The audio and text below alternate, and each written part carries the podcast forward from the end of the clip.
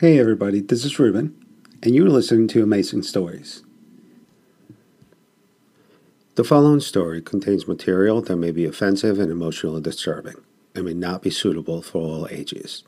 Listener discretion is advised.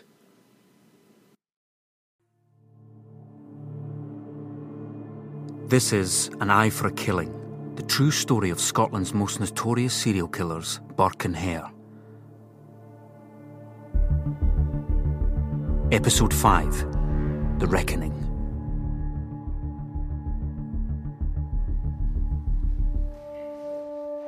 Christmas Day morning, 1828. At the High Court in Edinburgh, the jury is out in the trial of William Burke and Helen MacDougall. They are accused of the murder of Madgie Docherty, an elderly Irishwoman whose body was sold to the anatomist Dr. Robert Knox and was later found stuffed in a box. What the jury doesn't know is that William Burke has confessed to 15 other murders in a 10 month killing spree, and that all the bodies were sold to the anatomist for cash. Burke's partner in crime, William Hare, has turned King's evidence, testifying against Burke and is now exempt from prosecution. The jury returns from its deliberations. Court! Foreman of the jury, have you reached a verdict? We have.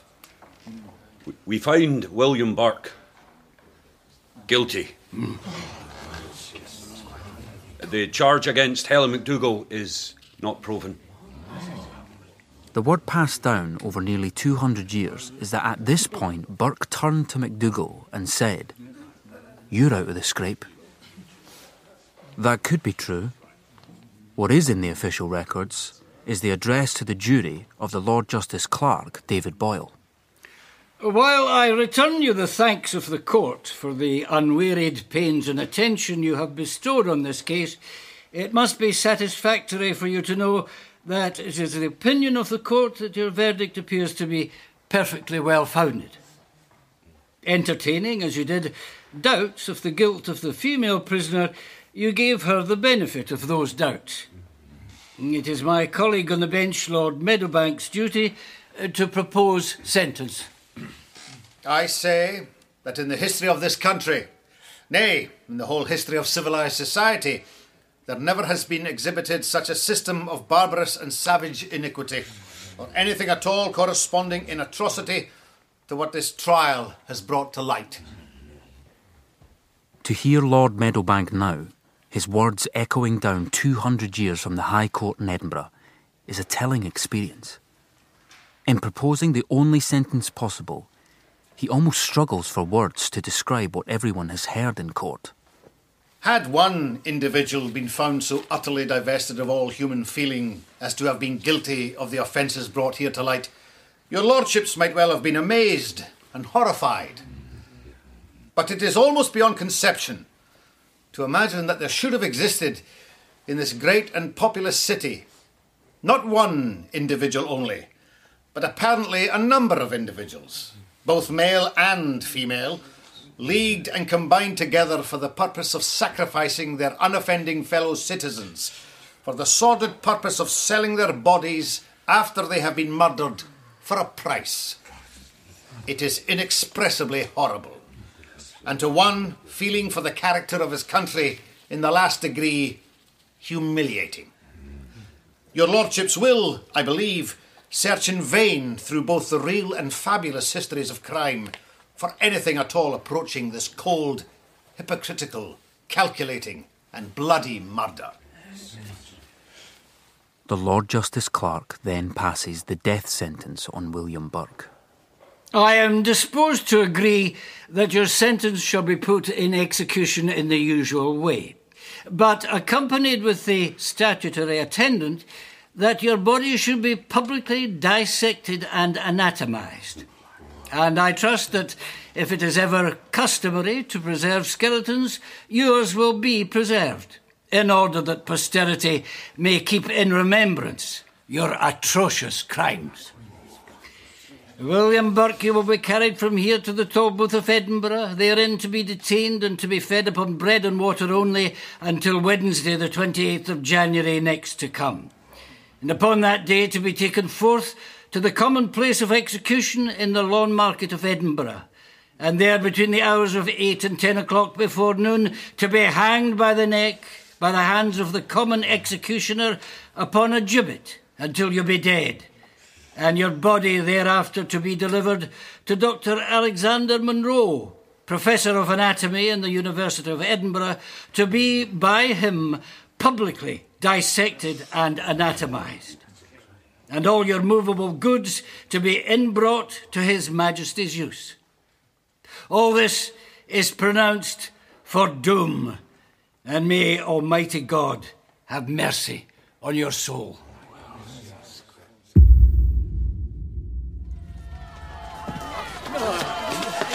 He's to hang. It's my store.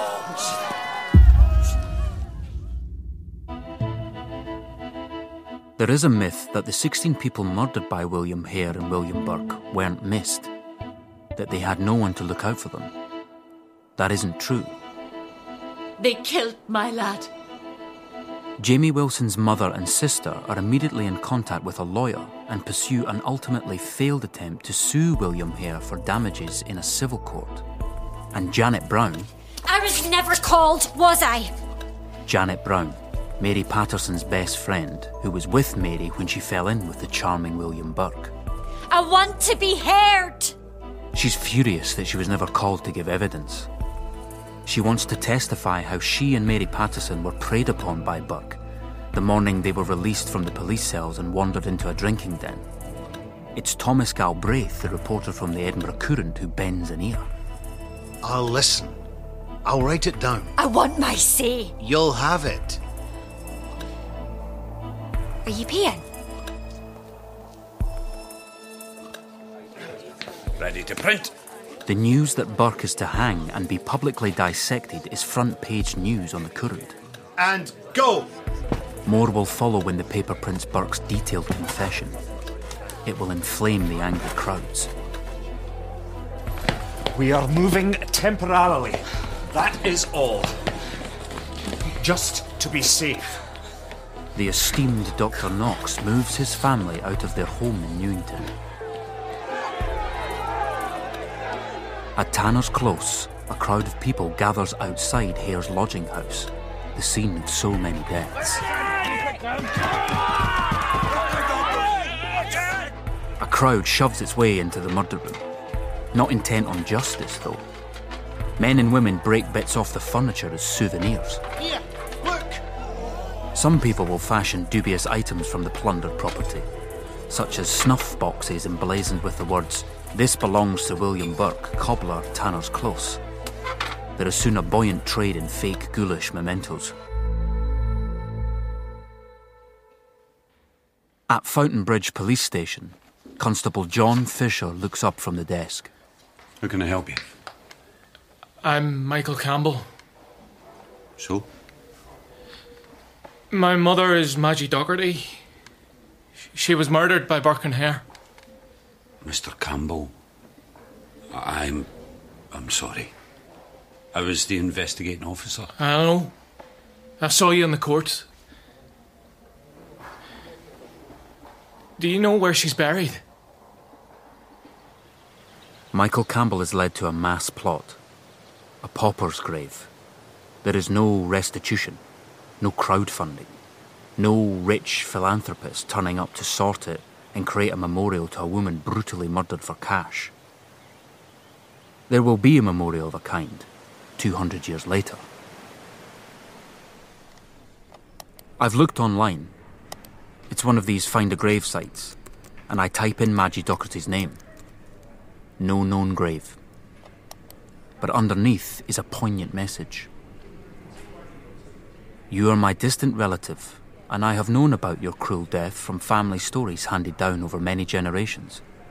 I have tried to find out where you were finally laid to rest, but now I learn it appears, sadly, you are lost.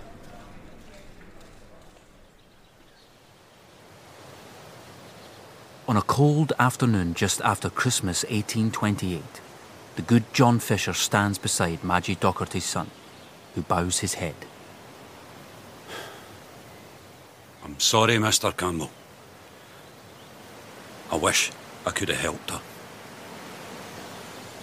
She held me.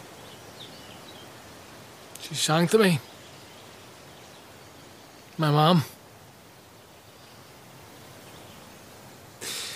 They spoke about her as if she was nothing. The old woman. The old, murdered, drunken woman.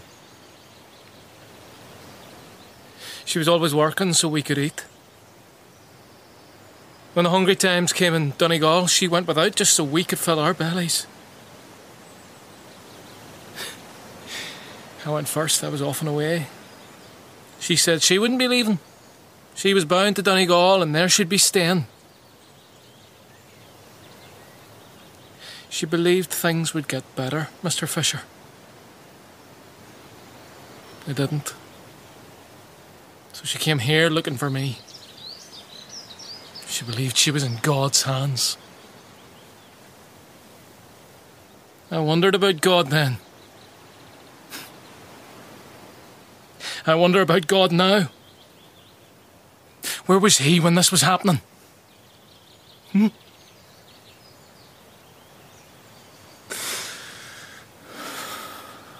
Oh, I'm not clever. I don't have an answer. Professor Monro! Professor Monro! Alexander Monro, whose students deserted him in favour of the flamboyant Dr. Knox, is suddenly thrust centre stage. Uh, what is it? It's a court order for you. Well, I've done nothing. Uh, I wasn't involved. No, it's an order. You've to dissect William Burke after his hanging. It's to be a public event. Listen to this one. Listen to him. He was drinking with Burke. People come forward, as they invariably do, to claim a bit of the stage for themselves. Like attention seekers on social media trying to outdo each other in their personal reaction to the death of a celebrity. Feigning closeness to events. I was drinking with him, and he put something in my glass. They tried to smother me, but I kicked myself free and got out the window. And then? Buy me a drink, and I'll tell you. Hey, hey, hey, I knew him more.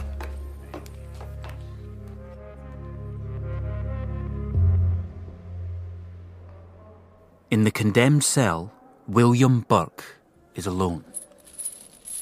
Does he reflect on his actions? Does he even think of the misery he caused? My name is William Burke. You don't know me. I do know he is unlike his victims because he can feel death approach.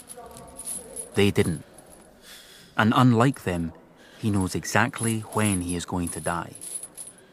And he won't be doing it in a filthy room smothered by bullies. He is going to die in the open air on a bright morning. There will be a huge crowd, some of whom will pay big money to watch. In the Lawnmarket close to St Giles Cathedral, the gallows are going up for the grand hanging of William Burke. There's great anticipation in the city. And anger, too. William Hare is off, free to live his life. His missus, Lucky Hare, is harried and beaten on the street, but vanishes. And Helen McDougall, William Burke's partner and co accused, is seen and spat on in Edinburgh, along the Union Canal, and in Glasgow, till she disappears from view. William Burke isn't going anywhere, apart from stepping onto a wooden platform being built and tested in the Lawnmarket. Uh, and go. Oh, sticking. Eh, jump harder. W- Wilson, jump harder. I'll hold you. Oh, oh it needs shaved. Marching swiftly past the gallows are men, and it's mainly men, intent on maximising profit while the sentence is carried out. Second floor, sir. Second floor. This one. Wait now. I'm coming. Yes? Uh, my name's Alan McLean. I'd like a word, please. Uh, what about it? But you can't just push. Oh. Shut the door, Thompson. Rooms are commandeered for their views of the gallows. And that's my final offer. You move out the night before. Where'll I stay? It's not my concern. Now, if you don't mind, I need to get the chairs in. Which are then lined across windows. The bakers of Edinburgh, perhaps some of whom went out on the hunt for Dr. Knox, are sweating at their hot ovens, making trayloads of bannocks and buns to sell on the morning of the hanging. The hawkers and street sellers pull on their best clothes in preparation for the big day. And broadsides are written, some sentimental and most of dubious origin, like the lament by the mother of James Wilson. It's in the National Library of Scotland's digital collection, The Word on the Street. Oh, my son, why did you wander? Why so far away from home? It was love to me, your mother, caused you far to roam. Oh, o ill fated morning that you sought your mother dear, wandering through the grass market without dread or fear. And so it goes, all adding to the excitement, the spectacle of the hanging of William Burke. Lisa Rosner, author of The Anatomy Murders. It was a major event. We know stories from medical students who remembered it years later, who got to the site of the hanging at 4 a.m. to try to get a place, and it was already crowded, and the crowds continued to come throughout the morning. There's a broadsheet image of it that shows or purports to show Burke being hanged, but it actually was printed up in advance based on other hangings showing all of the square entirely crowded and filled with people. And the reason why it was printed up in advance was that it could be sold on the day. So it's not really Burke that you're seeing in the tiny image um, hanging from the gallows. But it was absolutely packed. And one of the interesting things that was reported is that the Irish community really came out in force. And what they did was they set up a kind of a barrier between the rest of the crowd and the gallows because they were afraid that what the Scottish crowd would do would be to come and grab the body after the hanging and carry it off and tear it to pieces.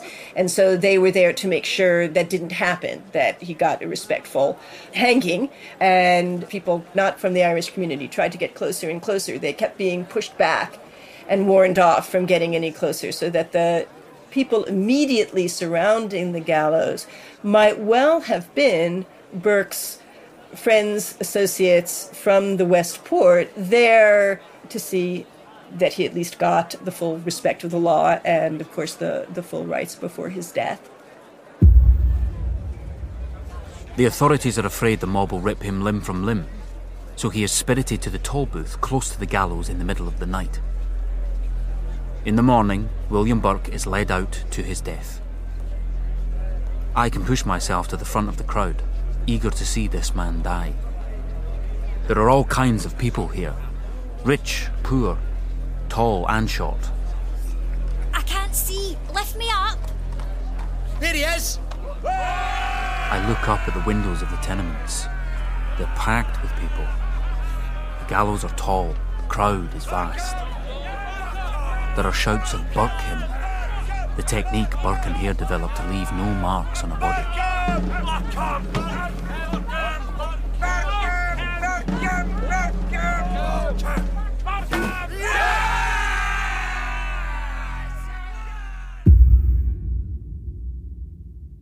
Owen Dudley Edwards, author of Burke and Hare, believes there were deep historical reasons for the size of the crowd filling the streets around the gallows.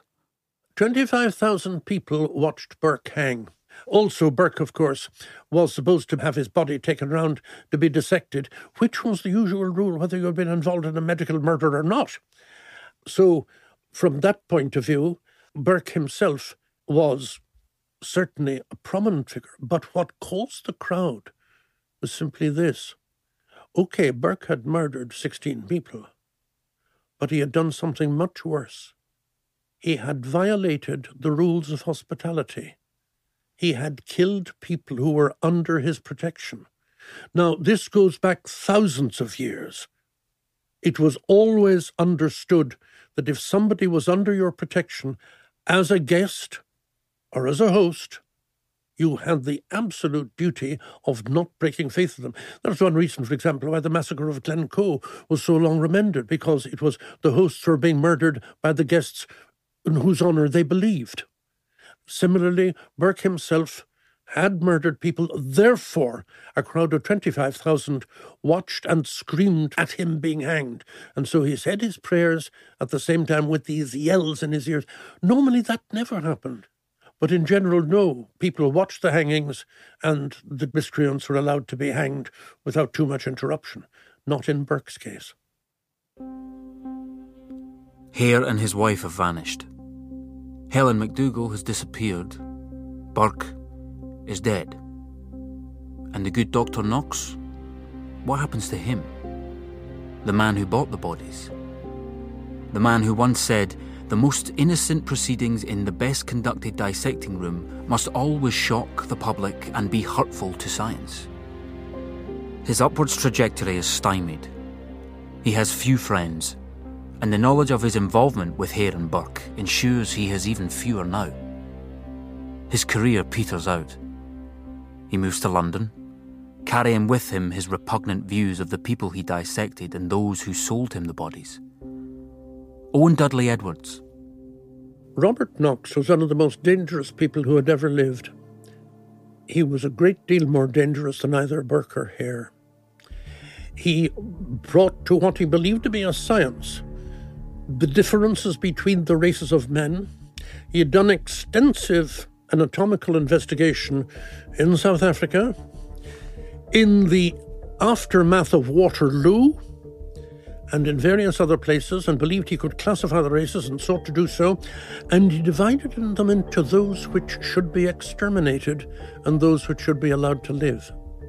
In other words, he's the ancestor of Nazism and various other philosophies of that nature. The philosophy that says that we only want to have the strong and the weak must be ultimately destroyed. Now, he included, obviously, black people, probably included Orientals. He ultimately came to the conclusion that the Irish Catholics ought to be exterminated too. Whether he believed this before he began to get corpses from Burke and Hare, or only did so afterwards when he himself was overwhelmed by having proved to have been the recipient of the bodies they had murdered, um, difficult to say. My guess would have been that from the start he probably accepted the idea that the Irish Catholics are a degenerate figure who were worth exterminating. That would have meant, of course, that from his point of view, when you got bodies being sent up to him and you believed that these people ought to be exterminated anyway, they might as well do some good in their being exterminated and be there as edification for the students in order to teach the better. And Lisa Rosner believes he is a pioneer for racism. He was proud of being a racist. There's no way to make his views palatable in the modern world, and, and frankly, they were not particularly palatable in, in much of his own day. You know, he's known as a kind of a founder of 19th century racist ideology. Hey, just uh, stay, stay in line. That, that goes for you. Hey, you, you'll, you'll all see. A massive queue forms in the early morning for the public dissection of William Burke. I won't be opening these doors until it's time. When I do open them, there will be an orderly queue. Stop shoving at us, here fuss. You're behind me. Get back. Just be quiet. Quiet. The doors are now open. Just take your time. Orderly, please. It's not orderly, it's a rammy. It's Monro, the plodder, who carries out the dissection. And someone faints at the sight of blood. Today, Burke's skeleton, stripped clean, hangs inside a glass case in Edinburgh. Janet Philp, of Edinburgh University and writer of the book Burke Now and Then, is familiar with the killer's bones. We're standing in the Anatomical Museum of the University of Edinburgh. That's on the top floor of the old medical school. And we're standing in front of the case that houses the skeleton of William Burke. When he was executed, the judge said that should it ever become customary to keep skeletons, then his skeleton should be kept forever to remind people of his atrocious crimes. And they do. Looking at him, you're aware how small William Burke is. It's a peculiar sensation standing in front of this man, this killer, knowing what he's done. We did a facial reconstruction of him. The overriding comments when you show that facial reconstruction to people are that can't be right because he doesn't look evil enough. He persuaded 16 people to come and drink with him. You know, they were strangers to him, and he persuaded them to come and spend the night, go back to his house. I mean, he must have been charming. Janet Philp wrote her book in an effort to correct some of the nonsense spoken about William Hare and William Burke. We opened up the museum and people started coming to see William Burke, and you would stand by that cabinet and people would tell you, you know, they would tell their friends these stories which just were complete rubbish. You know, the common idea that they robbed graves. I mean, you speak to most people, Burke and Hare robbed graves.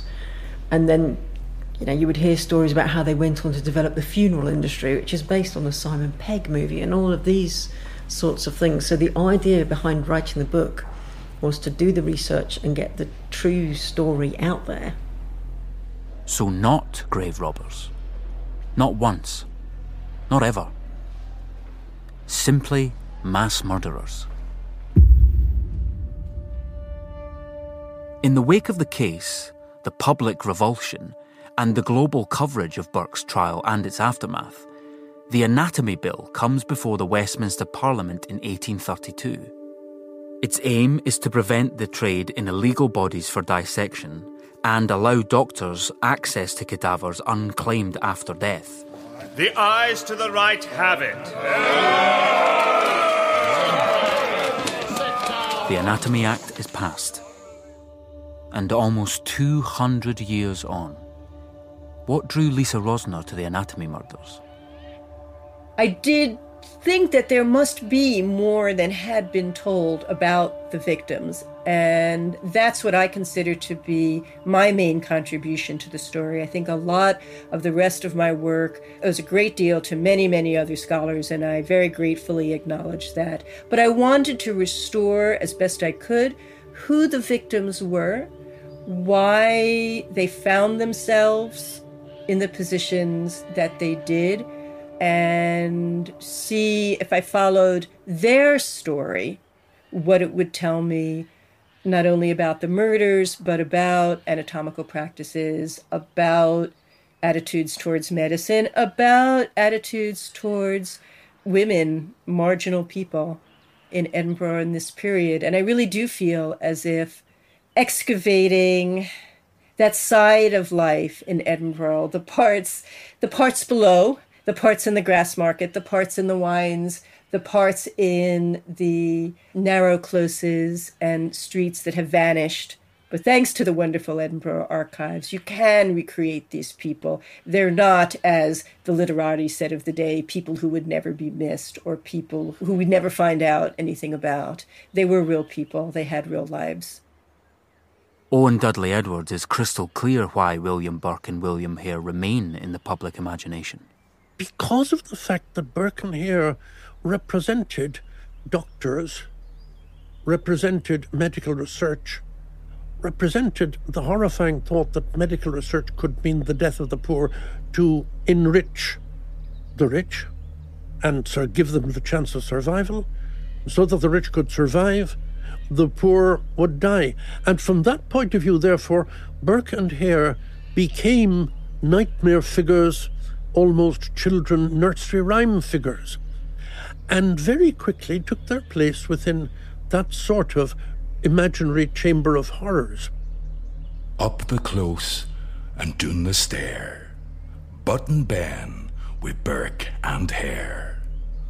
Burke's the butcher, Hare's the thief. Knox the boy that buys the beef.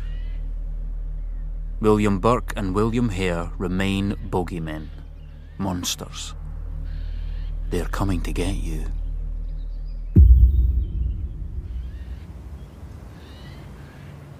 I set out on this road with my producer, Bruce Young, because we wanted to go back to the original trial and also because we wanted to tell something of the lives of the victims of these cruel and violent bullies who killed for cash.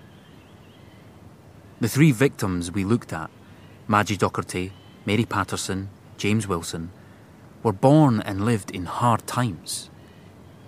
In a kinder world, they might never have come across William Burke or William Hare.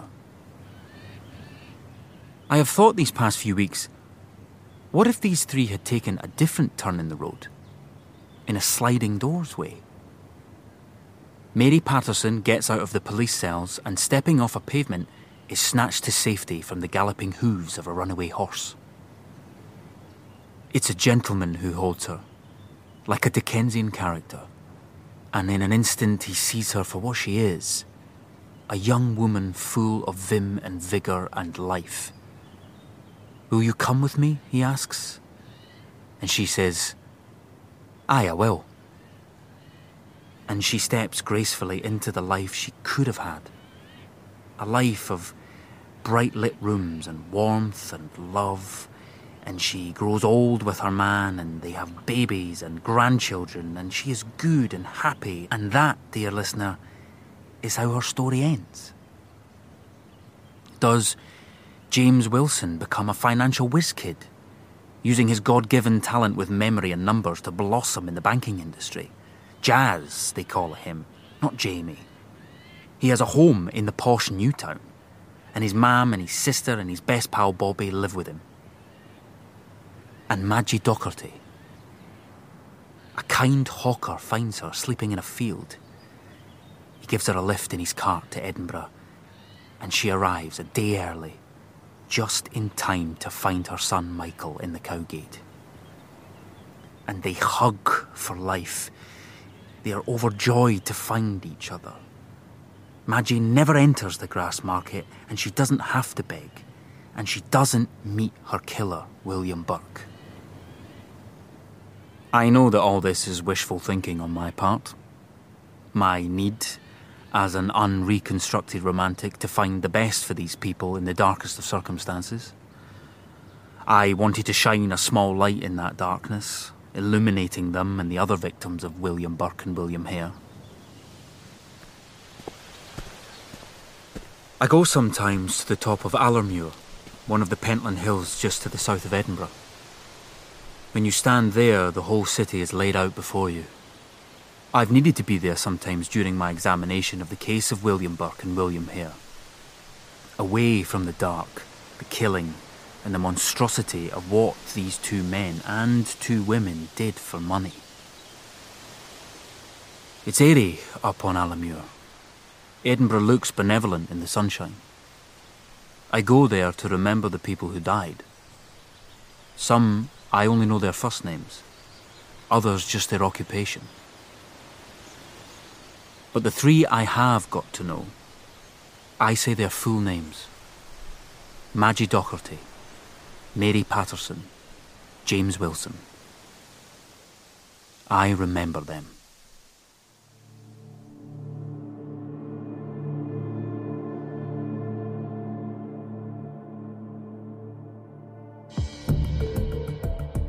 An Eye for a Killing is a BBC Scotland production, written and dramatised by Colin MacDonald and presented by Jack Lowden, featuring the voices of Gavin Mitchell, Paul Young, Simon Donaldson, Nicola Roy, Lucianne McEvoy, Andy Clark, Robert Jack, James Rottger.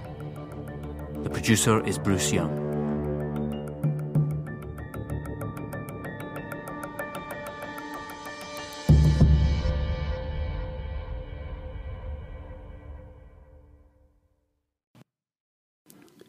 Thank you for listening, and don't forget to join us tomorrow for yet another amazing story.